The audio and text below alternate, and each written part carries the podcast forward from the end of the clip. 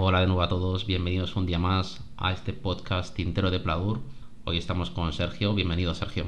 Muchas gracias, eh, Tocayo. Sergio fue compañero mío. Claro, hombre, claro. Sergio fue compañero mío en, nuestros inicios en la empresa hace ya algunos años.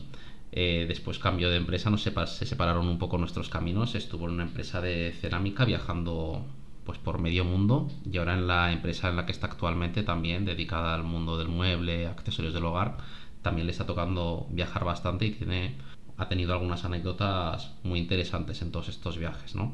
Entonces queríamos preguntarte, Sergio, creo que es muy interesante que nos cuentes en cuántos países has estado por trabajo. Em, vamos a hacer recuento. Primero viaje a Irán, Egipto, Arabia Saudí, Argelia, Ecuador, Italia, Hungría, República Checa, Lituania y Letonia. Probablemente me esté dejando alguno, pero unos 10 países aprox. ¿En cuántos años ha sido esto?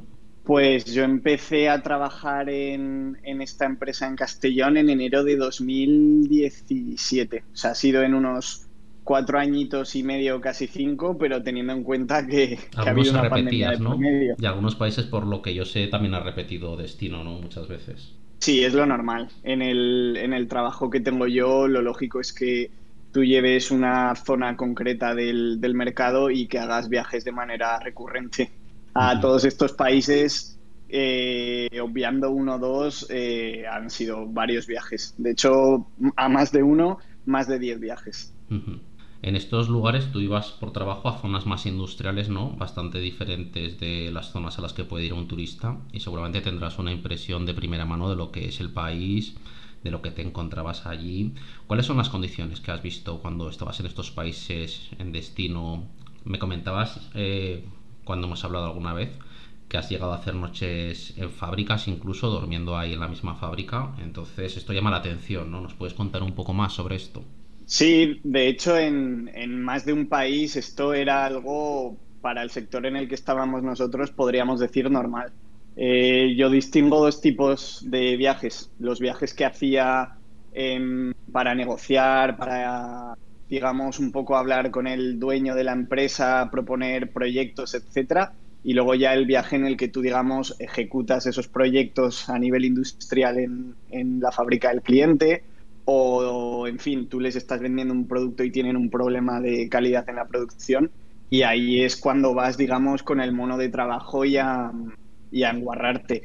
Y eran esos viajes, yo en, en Irán, en Egipto, en, en Argelia, y en Arabia Saudí he dormido en una especie de casas, por llamarlo de alguna manera, el nombre técnico es guest house, eh, que estaban dentro de lo que podríamos llamar el perímetro de la fábrica. Entonces tú estabas ahí trabajando el número de horas que, fuera y luego realmente no salías de, la propia fábrica. Y claro, pues hablando ya de condiciones, había, me he encontrado de todo me he encontrado fábricas que la guest house prácticamente era un hotel y eso sí que estaban en mejores condiciones y me he encontrado guest house que las camas eran esponjas, era una habitación muy sucia, el baño era una ducha que no tenía plato y que tenía al, lado el váter prácticamente podías ducharte mientras hacías otras cosas y, vamos, condiciones eh, que son que, no te esperarías, vaya. No se las deseas casi a nadie, pero es, lo que te toca vivir. Te tocaba hacer un poco de todo entonces, ¿no? Porque eras tú la misma persona que negociabas y luego era en plan de, bueno, eh, ha habido un problema y dices, espera, que voy a mandar a la persona encargada. Oh, espera, si soy yo también, ¿no? Me pongo el mono y te lo resuelvo. Así era, era lo, lo bonito de ese trabajo, una de las cosas que a mí más me gustaba no lo hemos comentado, pero yo he estudiado química en la Universidad de Zaragoza. Entonces, em, a mí me gusta la parte comercial, pero no soy una persona que disfrute echándole ocho horas a la oficina todos los días y delante de un Excel y de un CRM. A mí me gustaba también esa parte de campo y eso era lo bonito, que te ponías el mono de trabajo, las botas de seguridad y te metías en la línea a trabajar con mano a mano con los trabajadores propios de la fábrica. Y una vez que acababas, pues eras la misma persona en la que te ponías los zapatos, la corbata y el traje y te ibas a negociar con, con quien fuera. Si la empresa era pequeña, con el mismo dueño de la empresa. Si era un poco más grande, pues bueno, normalmente con el directivo que correspondiese. Pero sí, sí, era eso sí que era un comercial híbrido de verdad. y no lo que se promociona ahora. Cuando viajabas a estos lugares mm, y había problemas, ¿tenías también ya fecha de vuelta? Porque imagínate un problema de producción, tú dices, bueno, esto lo resolveré en tres días, pero a lo mejor se te alarga la cosa, ¿no? ¿Cómo funcionaban en esas situaciones este tipo de viajes? Sí, nosotros eh, siempre íbamos con viaje de ida y viaje de vuelta, principalmente porque tú eh, a este tipo de países vas con un visado, un visado que tiene una duración determinada. Muchas veces en, a la propia entrada incluso ya te pedían que les enseñases qué vuelo de vuelta tenías para ver si con tu visado tenía sentido o no tenía sentido. Pero sí era frecuente ir y después hablar con la, con la agencia de viajes que te, con la que gestiona la empresa este tipo de, cosas y decirle, oye, mira, cámbiame el vuelo de vuelta porque tal día es, imposible que me vaya. Antes de, viajar, tú has hablado con el cliente si es por un problema y, estimas una duración de eso, de días que vas a estar. Pues este problema en una semana lo resolvemos. O voy para este problema y aparte arrancamos con este otro proyecto. Pero vamos, ya sabes cómo van las cosas y normalmente cumplir con los tiempos es, es muy complicado sobre todo em, porque al final el cliente, si tiene un problema, suele ser en una línea de producción y lo lógico no es que tenga solo una, que tenga dos, tres, cuatro y a veces necesitas varias y, el cliente tiene que producir. Entonces ahí es coordinarlo con mucha gente, con el director de producción, con, gente de calidad, con gente de producto y, y, tener contentos a todos, pues lleva su tiempo. Así que normalmente sí, se nos estiraban las cosas. ¿Qué ha sido el máximo, ¿Cuál ha sido la máxima duración que has estado en un, en un destino? Yo, por suerte, no ha sido mucho, unos 20 días. Eh, tengo compañeros que han estado meses, meses eh, arrancando una planta o, cuando... Sí, básicamente era arrancando una fábrica, que te puedes tirar dos, tres meses tranquilamente. Yo, por suerte, eso, han sido 20 días. y que es verdad que ha habido viajes duros de trabajar, por ejemplo, me he ido 17 días y he trabajado 17 días y el día que menos 9, 10 horas. Eh, porque, en fin, exigencias del cliente y exigencias del proyecto y, estando allí no puedes decir que no. Y también es cierto que determinados países, por ejemplo, cuando viajas, en mi experiencia personal, a Arabia Saudí, lo que quieres es volver cuanto antes. Entonces, estás dispuesto a que no tengo que descansar seis días de fin de semana, o sea, en tres semanas los fines de semana para volver una semana antes. Lo hago y ya está. Técnicamente el cliente suele saber algo o, simplemente se dedican a veces en ocasiones a poner el dinero, porque cuando hablas de montar una fábrica eh, hmm. llama la atención, ¿no? Como lo dices, me da la impresión de que prácticamente lo tienes que hacer todo, ¿no? El cliente realmente sabe lo que hace, de, ya tiene algo de idea o simplemente es alguien que tiene dinero y dice, bueno, voy a abrir negocio en este sector y, quiero casi un proyecto llave en mano, ¿no? Porque yo no tengo ni idea. Eh, la experiencia que tengo yo es que la gente que ha abierto fábricas, plantas nuevas, etcétera, ya sabe dónde se está metiendo. Al final estamos hablando de una inversión muy, muy, muy importante y es una persona que o bien viene del sector o su familia viene del sector o tiene contactos. Y al final tú con esa persona vas a tratar poco. Esa persona tiene un director técnico, tiene un director de producción, tiene gente en la que delega para este tipo de cosas. Tú con él al final vas a hablar de si ha salido bien, si ha salido mal. O sea, al final lo que le llega a él es un sí o un no. Esto va bien, esto va mal, esto qué. Pero digamos que los, los detalles más minuciosos de todo el proceso de arrancar una planta, todos los problemas que ha habido, todo, yo qué sé, lo que si se esperaba algo mejor o peor, eso a él es, complicado que le llegue. Es casi una respuesta binaria, ¿no? sí o no. Esto ha salido bien, a él le da igual que vayas a estar una semana, dos semanas más de lo previsto para ti. él lo que quiere es que si va a arrancar la planta con tu producto, que tu producto funcione y no le vaya a dar problemas. Y esa va a ser la pregunta que te va a hacer el dueño. Luego lo que te digo, pues con el director técnico ya discutirás si algunos parámetros del proceso se esperaba que fuesen así o no, etcétera, etcétera. Pero con el propio dueño de la fábrica, con la persona que monta la fábrica, es puedo trabajar con vosotros o no, me vais a dar problemas o no, ya está. ¿Viajabas a estos lugares normalmente acompañado, mm, solo? ¿Cómo, cómo solía ser? Pues dependía mucho del viaje. Hay viajes que yo he ido a prospectar mercado, es decir, he ido a visitar clientes potenciales y, simplemente iba yo solo. Al final te preparas algún catálogo, alguna presentación para enseñarles quién eres y, y qué les vas a ofrecer. Y cuando hablamos de viajes pues de este tipo, más técnicos, en los que hay que ejecutar varias fases de un proyecto o hay que hacer varias cosas, sí que era yo la persona que organizaba el equipo. Es decir, necesito un técnico que sepa sobre este producto, además si en el caso concreto de la cerámica es muy importante el diseño del producto, entonces teníamos ingenieros de, diseño que se encargaban de eso también lo tenía que coordinar yo y podíamos viajar un equipo de entre dos y, dependiendo del viaje, hasta cinco personas. Allí con las personas, con los clientes, ¿hablabas en inglés? Eh, ¿Aprendías algo? No sé hasta qué punto hablan ellos inglés en todos los destinos que has mencionado. ¿O, o realmente cómo lo hacías? ¿Aprendías algo antes de ir de las palabras clave que ibas a usar? Normalmente el problema lo tenías en la fábrica porque al final los dueños de las fábricas, eh, e-, esa gente trata con muchísima gente que no es de su país. Es decir, nosotros éramos proveedores de una cosa concreta, pero ellos tenían que tener también maquinaria, tenían que tener otras muchas cosas que también eh, compraban a proveedores externos y el inglés lo llevaban bien. El principal problema era con la gente de la fábrica a la que le tenías que pedir cosas y realmente o sea, no había ningún tipo de entendimiento más allá de los signos. Al final aprendías los números, aprendías a decir sí y no, aprendías a decir problema grande o sin problema, todo este tipo de cosas. En Argelia, por ejemplo, era más fácil porque allí hablaban inglés, o sea, francés, perdón. Y el francés, yo sí que algo de francés hablo. Y en Ecuador, por ejemplo, ningún problema porque allí hablan, hablan castellano y ahí era muchísimo más fácil. Con los directivos, ya te digo, el, inglés en general, salvo casos muy, muy, muy concretos, eh, el inglés me ha abierto casi todas las puertas. Y en estos destinos, ¿qué es lo que más te ha sorprendido, Sergio? De todo lo que has podido vivir, de lo que nos contabas antes de las guest house y todas estas cosas, de hablar por signos, ¿qué es lo que realmente más te ha chocado estos años que has estado viajando por el mundo?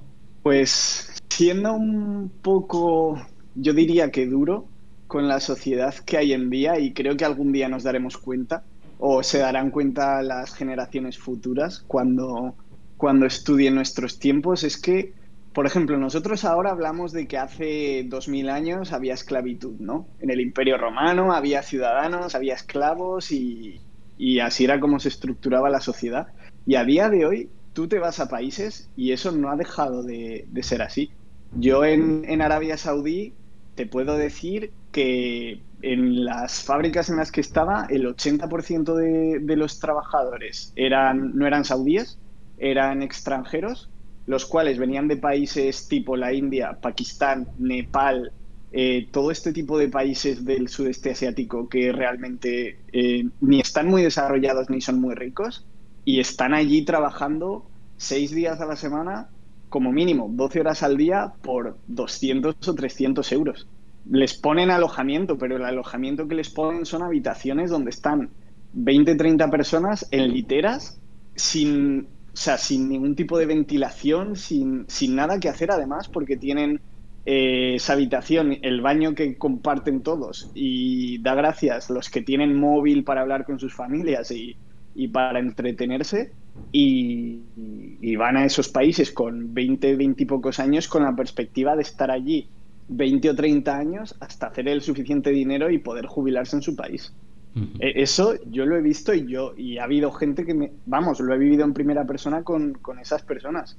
Y cuando te cuentan eso, realmente empiezas a valorar todo lo que hay en todo lo que tenemos aquí. Porque aquí está claro que todo el mundo tiene sus problemas y todos los países tienen sus problemas. Pero cuando vives eso te das cuenta de que en realidad somos unos afortunados. Y esa gente eh, no es, o sea, en su día a día no es infeliz. A, ver, obviamente no desearían estar en esa situación, pero aprendes a ver cómo ese tipo de personas pues sonríe, hace bromas, no lo sé, como que tienen una motivación, tienen un algo para vivir que muchas veces aquí también estamos perdiendo, ¿no? Se habla de que aquí la depresión es la enfermedad de moda, ¿no? La nueva pandemia, he oído en, algunos sitios, y, y, a esta gente habría que llevarla allí y ver en qué condiciones viven algunas personas. O sea, es de verdad increíble. Yo creo que es lo que más me ha chocado, sin más allá del choque de culturas, obviamente. he, vivido culturas y he vivido con gente que, que no se parecen nada a lo que tenemos aquí, con otro tipo de recursos, otro tipo de aficiones, eso por supuesto. Pero por lo que más me ha chocado, sin duda, este tipo de, neoesclavismo, te diría yo. Y aparte es que tú has visto esa parte, pero realmente si están ahí es que el origen es todavía peor, ¿no? En sus países de origen todavía será peor, ¿no? Si se dedican a moverse a, a trabajar por esas condiciones para, como dices, jubilarse al tiempo. Mm, entiendo que esas condiciones son superiores a las que tendrían en sus países incluso. De hecho, es que ellos se van por la falta de oportunidad principalmente. O sea, en su país ellos no encuentran trabajo. Tú piensas que en la India viven cuántas? Eh, 1.200 millones de personas, 1.300, no sé en cuántos estarán ahora. Eh, tienen que salir a buscar oportunidades y para ellos es muy fácil viajar a Emiratos Árabes, a Arabia Saudí, porque es gente que tiene mucho dinero y que la gente allí no quiere trabajar. O sea, en Arabia Saudí, y hablo de este país porque yo creo que es el que más me ha impactado, hay una ley que al menos el 25% de la plantilla la iban a cambiar al 50%, pero creo que actualmente es el 25% de la plantilla tienen que ser trabajadores locales, es decir, saudíes. Y tú vas a una tienda de, telefonía, por ejemplo, porque yo cuando viajaba me compraba una tarjeta SIM local para tener internet, poder llamar a gente del país y demás. Eh, tú vas a una tienda de telefonía en Arabia Saudí, habrá un saudí y un egipcio barra indio barra con el país que quieras, y el, que trabaja es, es, el egipcio de turno. Y el saudí está sentado en una mesa mirando el móvil las ocho horas que tiene que trabajar y si entra otra persona y, y, el egipcio, por ejemplo, está atendiendo a alguien, el saudí no le va a atender. El saudí va a seguir mirando su móvil, te va a mirar con aires de superioridad y, eso es todo lo que. Esa es toda la comunicación que vas a, tener con él. ¿Es fácil conseguir la eh, nacionalidad en estos países? O sea, ¿estas personas que están así trabajando allí tienen oportunidad en algún momento de conseguir la nacionalidad y quedarse? ¿Sabes algo de esto? No, no, no, no, no. En Arabia Saudí es imposible conseguir la nacionalidad. Tú tienes la nacionalidad si eres saudí y ya está. Y si vienes de una familia saudí. Y lo mismo en Emiratos Árabes y lo mismo en, pues, a ver, en Qatar no lo sé porque no he estado pero me atrevería a decir que, pasa exactamente lo mismo. De hecho, es que ellos tienen unos derechos que son ridículos por el mero hecho de ser saudíes. O sea, el mero hecho de ser Ridículos para bien, ¿no? Nos referimos, ridículos de. Sí, sí, para bien, para bien, para bien. Correcto, correcto. Son ridículamente buenos. Esto, el, el que tenga más interés que los busque. Pero, por no hacer esta conversación más larga. Pero el simple, el simple hecho de que ellos tengan la nacionalidad les aporta tantos beneficios que no van regalando las nacionalidades precisamente. Y hablando de este tipo de países que has estado visitando, Sergio, ¿cuáles te parecen que van a tener una mayor aceleración en los próximos años, que tienen un mayor desarrollo a nivel industrial y estás viendo mejoras? A ver, mejoras a nivel industrial, yo por ejemplo te diría que si no va mal, Argelia eh, hablando del norte de África, debería ser uno de los países que más, que más crezca. Y hablando ya un poco más de Oriente Medio, dependiendo de cómo lo gestionen, a ver, Irán es un país que históricamente siempre ha sido muy importante en Oriente Medio. Y ahora mismo, debido a la situación política que están viviendo, eh, no están bien. Pero si son capaces de alguna manera eh, cambiar la situación, llegar a acuerdos y comprometerse en ciertos aspectos, Irán podría volver a ser la, joya de Oriente Medio. Eso sin ningún lugar a dudas. Luego hay zonas allí muy industrializadas, por ejemplo, Bangladesh, eh, zonas muy concretas de la India, Pakistán tiene muchísima industria, que al final ya veremos. China hace 20, 30 años era, no sé, era un país que nadie se esperaba que fuera a estar donde está hoy, pienso yo. Y a nivel, o sea, a base de industria, de fabricar y de y de hacer las cosas bien durante mucho tiempo, se ha puesto donde están. Cualquiera de estos países con la industria que tienen si hiciesen las cosas un poco mejor, tendrían el potencial para, para crecer. También hay que tener en cuenta que ellos están en una zona diferente. O sea, para ellos tener un crecimiento muy, muy grande es difícil que los pongan al nivel de un país europeo. Pero ya veremos.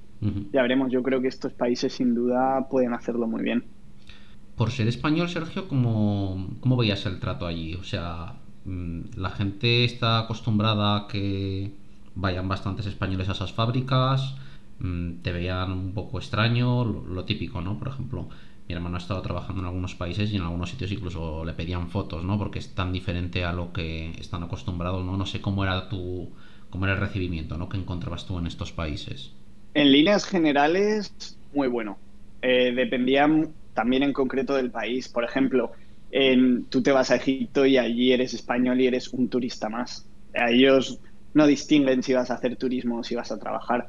Hablando de Irán, por ejemplo, o, de Argelia, pues casi que eres como el, mono de feria, el circo en el sentido de que no están acostumbrados en, absoluto a, ver a un extranjero y, y, te hablan y te preguntan, se hacen fotos contigo, te piden el Instagram. Yo allí he hecho muy buenas amistades que sigo manteniendo a día de hoy. Sí que es verdad que con el tiempo, pues obviamente pierdes el contacto y, que, en fin, este tipo de amistades, algunos tienen capacidad eh, de inglés muy, muy limitada, entonces tampoco tienes conversaciones muy profundas, pero la gente en general eh, agradece que les vayas a visitar, siempre quieren saber de ti, eh, te piden que les cuentes cómo es tu país, que les enseñes si tienes un coche, qué coche tienes. No sé, eso, son, hablan de, de ti como si vivieses en otro mundo. Eh, tienen, tienen la sensación de que, no sé si por su percepción de lo grande que es el mundo, pero casi como si vinieras de otro planeta. Ajá. Porque esta gente, pero la gente estos trabajadores que te has estado encontrando, perdona Sergio, perdona, sí, sí, termina. No, no, dime, dime.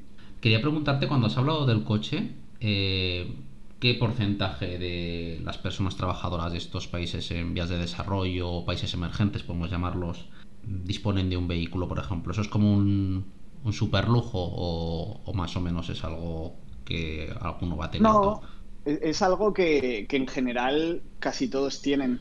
Eh, te diría que obviando Arabia Saudí, por ejemplo, que sí que allí te diría que ninguno, en, Irán, en Argelia, en Egipto, todos tienen coches. Lo que pasa es que deberías ver los coches que tienen. O sea, estamos hablando de coches que el mejor de que tenga un trabajador de una fábrica de Irán será mil veces mejor, o sea, mil veces peor que el peor coche que tenga un español de una fábrica de aquí. Coches muy, muy viejos, calidades muy, muy dudosas y, en fin, marcas y modelos que no habrás oído en tu vida seguramente.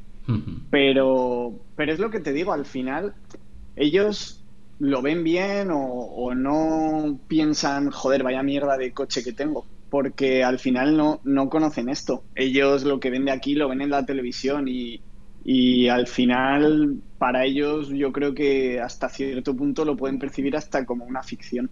Claro. Entonces no, es algo que, que ellos les, les, perturbe mucho, digamos. Eso sí, llegas tú, les enseñas tu coche, que para el que no lo sepa, mi coche tampoco es que sea ningún lujo, es un Ford Fiesta, pero ya lo ven nuevo en con algo de tecnología, son cosas que no, que, ni se imaginan, vamos.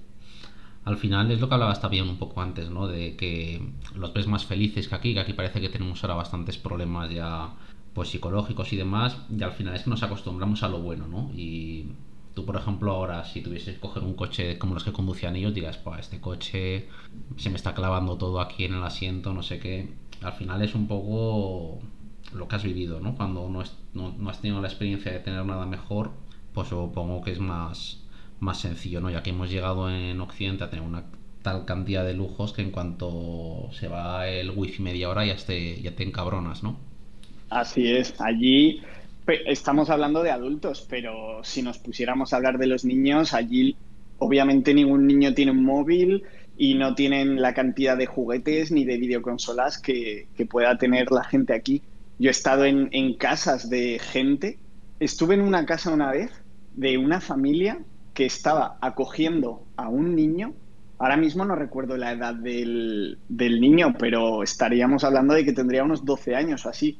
Porque sus padres vivían en un pueblo en el que no tenía absolutamente ninguna oportunidad y ellos no eran capaces de mantenerlo y esta familia lo estaba cogiendo, esto era en lo estaba cogiendo, pero en fin, el niño era el mayordomo de la familia. De hecho, ni siquiera comía con la familia. Eh, esa noche me invitaron a mí a un compañero a, cenar y a, en fin, allí es ilegal beber, pero nos sacaron una botella de, de algún tipo de licor que hacían ellos. Y este niño estaba comiendo en su habitación, solo, sentado en el suelo.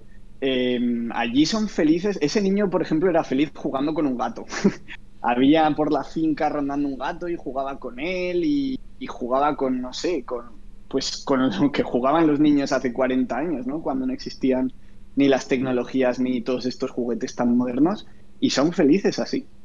Eh, yo creo que, aquí nos queda mucho de aprender a valorar todo lo que tenemos. Y a mí a veces se me olvida, yo que lo he vivido, hay veces que ni me acuerdo y, no sé, sigo banalizando muchos, muchas cosas que deberíamos de estar agradecidos. ¿Alguna vez, has estado en zonas o en situaciones conflictivas que has dicho, en la que me estoy metiendo ahora mismo, a ver cómo salgo de aquí, o más o menos eran todo zonas bastante tranquilas, no sé si has tenido alguna experiencia así que te haya puesto más tenso. Pues tenso, tenso, quizás solo una, bueno, a ver, he vivido situaciones en las que he dicho, yo no sé cómo voy a salir de aquí. Hubo una vez en una, yendo además al aeropuerto, en una gasolinera en Irán. Tuvimos que parar porque el... Bueno, obviamente yo en nuestros países no conducía. Eh, había una persona que o bien contrataba yo o bien la, mi propio cliente, la fábrica, que era el que nos llevaba, nos hacía de chofer y nos llevaba donde necesitásemos.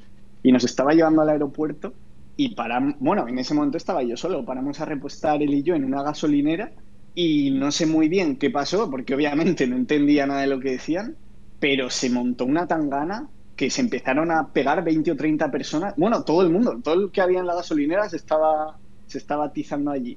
Y yo estaba metido en el coche con la maleta, bien vestido en el sentido de pues, zapatos, camisa, eh, unos pantalones chinos, es decir, ¿cómo se pone el seguro en este coche? Sí, sí, yo estaba allí y yo decía, madre mía, como alguno le dé por mirar aquí dentro, me vea eh, con toda esta movida que está viendo y tal, eh, encima es que estábamos en mitad de ningún sitio.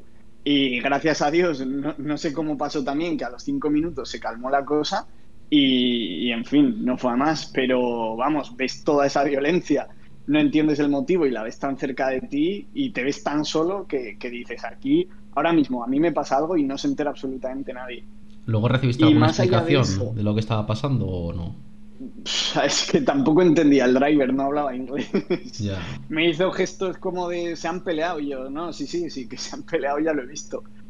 y más allá de eso, sí que hubo una vez en Argelia que el presidente, si no me equivoco en ese momento, era Buteflika, puede ser.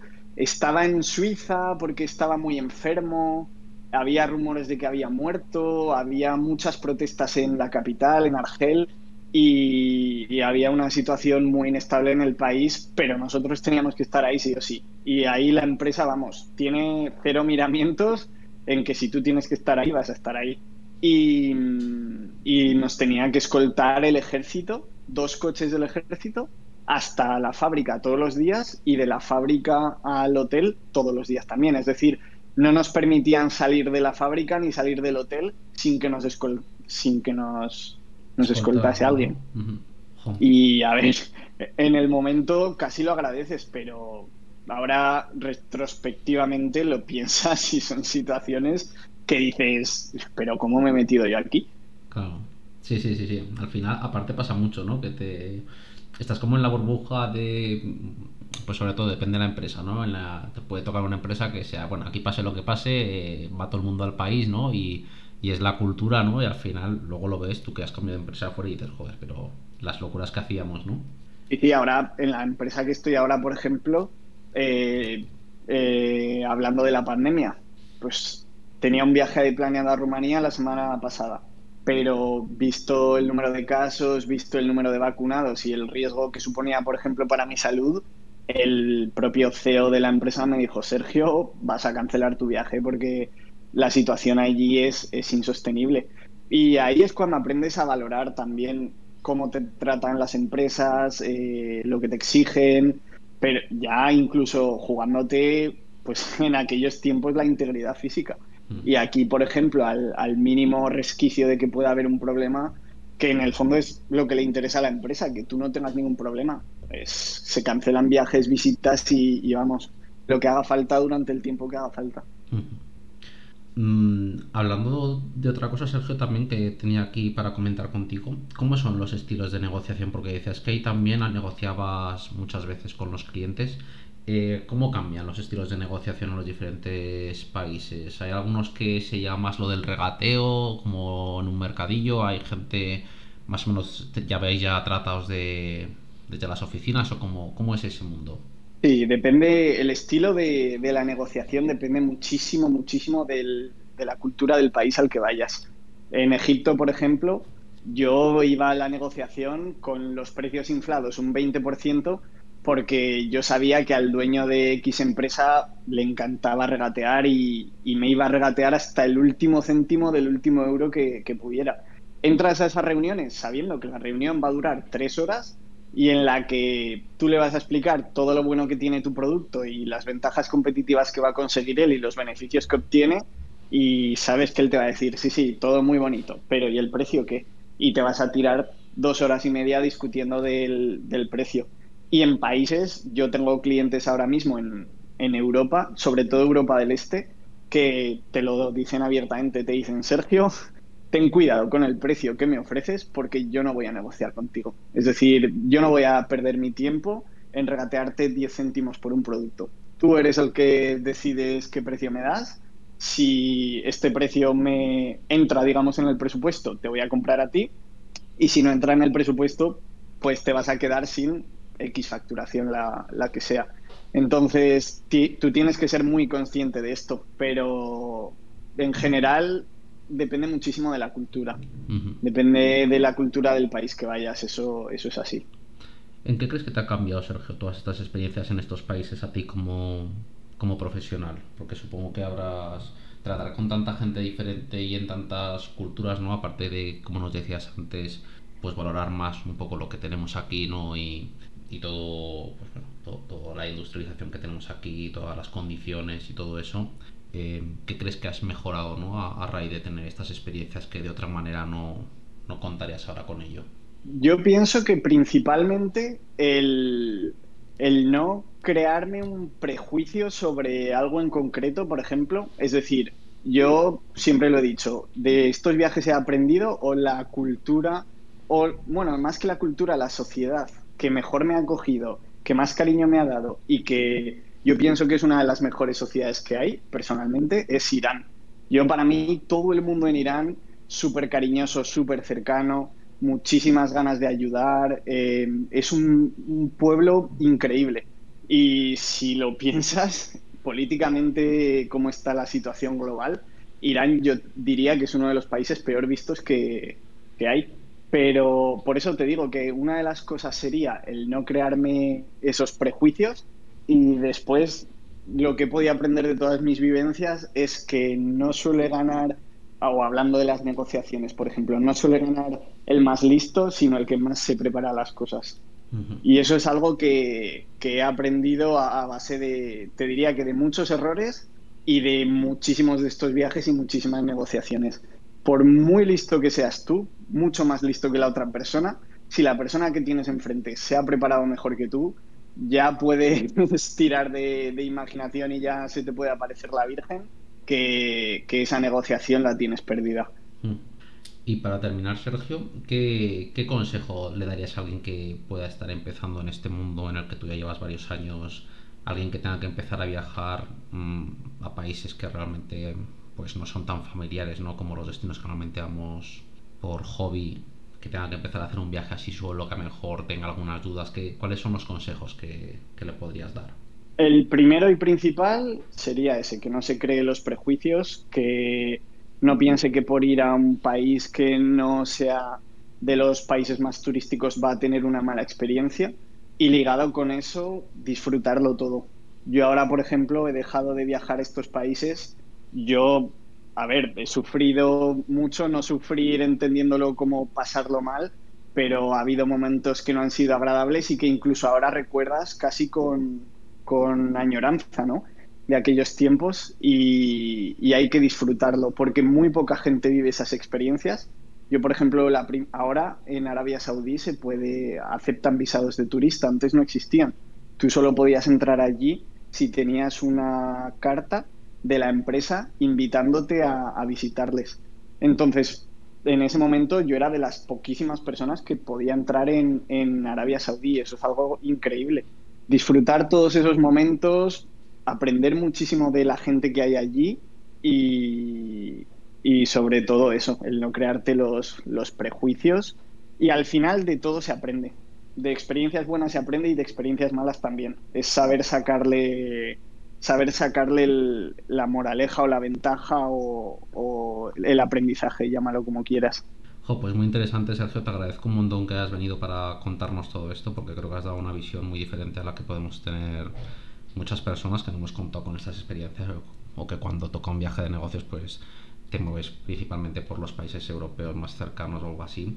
La verdad es que ha sido súper interesante y, te lo agradezco de verdad. Cualquier persona que tenga dudas, que sepa que las puede dejar en las cuentas, en las redes sociales del podcast, arroba tintero de Pladur, en Twitter y en Instagram. Y también dejaremos, si quieres, tus redes sociales en este capítulo por si alguien te quiere contactar o hacer alguna pregunta. Y solo me queda agradecerte, Sergio, todo este tiempo y, y nada, ha sido súper interesante y me lo he pasado estupendamente. Nada, Sergio, gracias a ti. La verdad que muchas gracias por la oportunidad de explicar un poco todo este mundillo de los negocios y los viajes. La verdad que es algo que la gente no se suele parar a pensar, pero los comerciales que viajamos, ahí estamos todos los días al pie del cañón esperemos que a partir de esta entrevista la gente pues tenga un poco más clara la importancia ¿no? y la dedicación y el sacrificio que, que, muchas veces no se ven, ¿no? que al final simplemente vienes con una buena noticia de bueno, esto al final se ha solucionado o han aceptado este producto y no se ve tanto el trabajo que hay por detrás hasta que pues solo vives o te lo cuentan como aquí has hecho tú. Así que bueno, aquí hemos intentado partir esa lanza por, por todos los comerciales y esperemos que, que sigas teniendo muchas historias que contarnos en el futuro. Ah, ya te contaré, Sergio. Muchas gracias. Muchas gracias, Sergio. Un abrazo. Hasta pronto. Un abrazo. Hasta luego.